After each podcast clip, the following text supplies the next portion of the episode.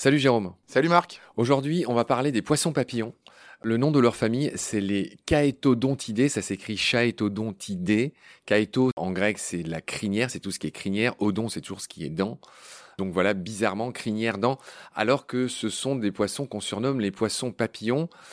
130 espèces réparties en 12 genres, vous en avez beaucoup ici. C'est vraiment les, typiquement les poissons d'aquarium. Décris-nous ces poissons papillons, cher Jérôme. Alors les poissons papillons, euh, c'est un nom un peu poétique euh, parce que ce sont des poissons euh, qui butinent le corail, comme on va retrouver un papillon qui butine une fleur.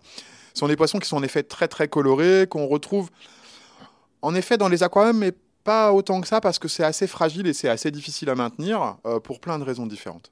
Alors attends, tu vas nous le dire, ça nous intéresse, mais, mais juste décris-les-nous. Les plus connus, ils sont souvent noirs avec du jaune et du blanc. On a toutes les couleurs. On a Kaetodon Lunula qui va être sur du vert et du jaune. On va avoir. Euh, Il y en a qui sont tout jaunes. Forcipiger flavissimus. Forcipiger flavissimus avec un grand bec tout jaune. Ils ont souvent des ocelles aussi pour pouvoir. Euh, tromper le prédateur, donc sur le haut du dos arrière, au, niveau euh, de l'arrière de la nageoire dorsale. Comme les papillons d'ailleurs. Comme les papillons, pour pouvoir un petit peu tromper l'ennemi, entre guillemets.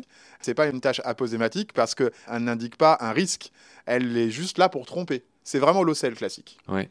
Les poissons papillons, ensuite, c'est 130 espèces quand même. Hein. Donc sur 12 genres, on peut citer aussi euh, un poisson que les aquariophiles connaissent bien, c'est le Chelmon rostratus, qui est euh, orange et blanc, euh, rayé, qui a un très très grand bec et qui est assez pratique dans les aquariums pour nettoyer certaines petites anémones qui pourraient embêter le corail ou les autres habitants.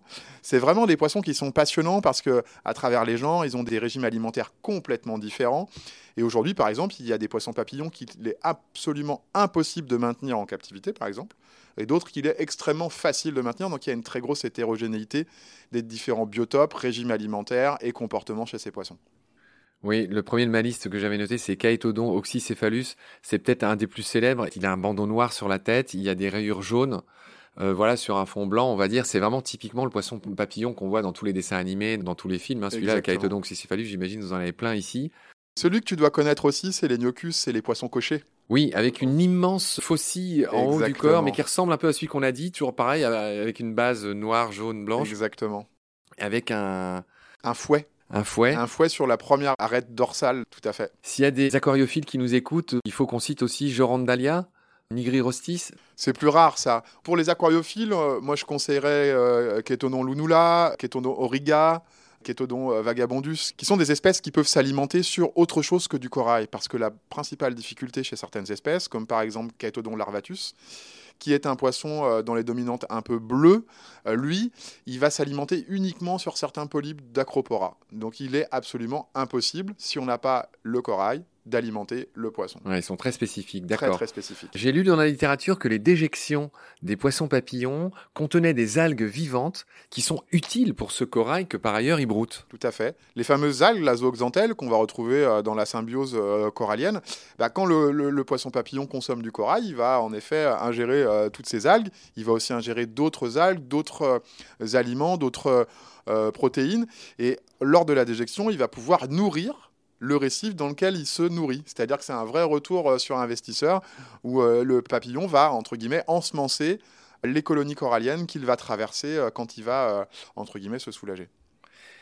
Jérôme, j'ai lu aussi qu'on avait observé quelques migrations lesseptiennes. Je veux bien que tu nous rappelles ce que c'est euh, concernant ces poissons papillons donc, qui passent en Méditerranée. La migration lesseptienne, donc par le, canal de Suez, c'est euh, euh, cette migration qui emmène les espèces de la mer Rouge vers la mer Méditerranée à travers l'ouverture du canal, bien sûr, mais aussi le réchauffement climatique et cette partie de la Méditerranée qui aujourd'hui est clairement en surchauffe et ressemble beaucoup plus à une mer tropicale qu'à une mer d'un circum tempéré ou subtropical.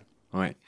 Alors moi j'ai fini ce que j'avais noté sur les Chaetodontidés, c'est-à-dire toute cette belle famille des poissons papillons. Est-ce que toi tu voulais ajouter des petites choses? Le poisson papillon, pour moi, c'est vraiment le bio-indicateur sur le récif corallien. C'est vraiment celui qui, à travers les plongées, à travers les observations des scientifiques, va permettre d'évaluer en fait la bonne santé du récif corallien. notamment par rapport aux espèces qui sont euh, monospécifiques sur l'alimentation et qui du coup vont nous informer sur la présence ou non de telle ou telle espèce de corail. C'est vraiment des poissons qui sont euh, passionnants à voir, passionnants à étudier, passionnants aussi à, à présenter au public et qui, par leur fragilité, par leur beauté, doivent nous permettre de sensibiliser encore mieux nos visiteurs ou le grand public. Ça marche. Voilà ce qu'on pouvait dire sur les poissons papillons. Merci pour ta lumière, cher Jérôme. Je te retrouve très vite pour euh, évoquer une autre famille de poissons. D'ici là, prends soin de toi. Salut. Merci Marc, à bientôt.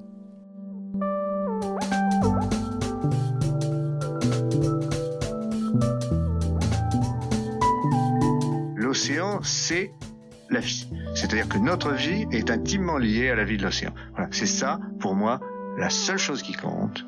Tout le reste est secondaire, tirer du pétrole, des trucs. Pourquoi faire? Pour augmenter de 5% la production Rigolade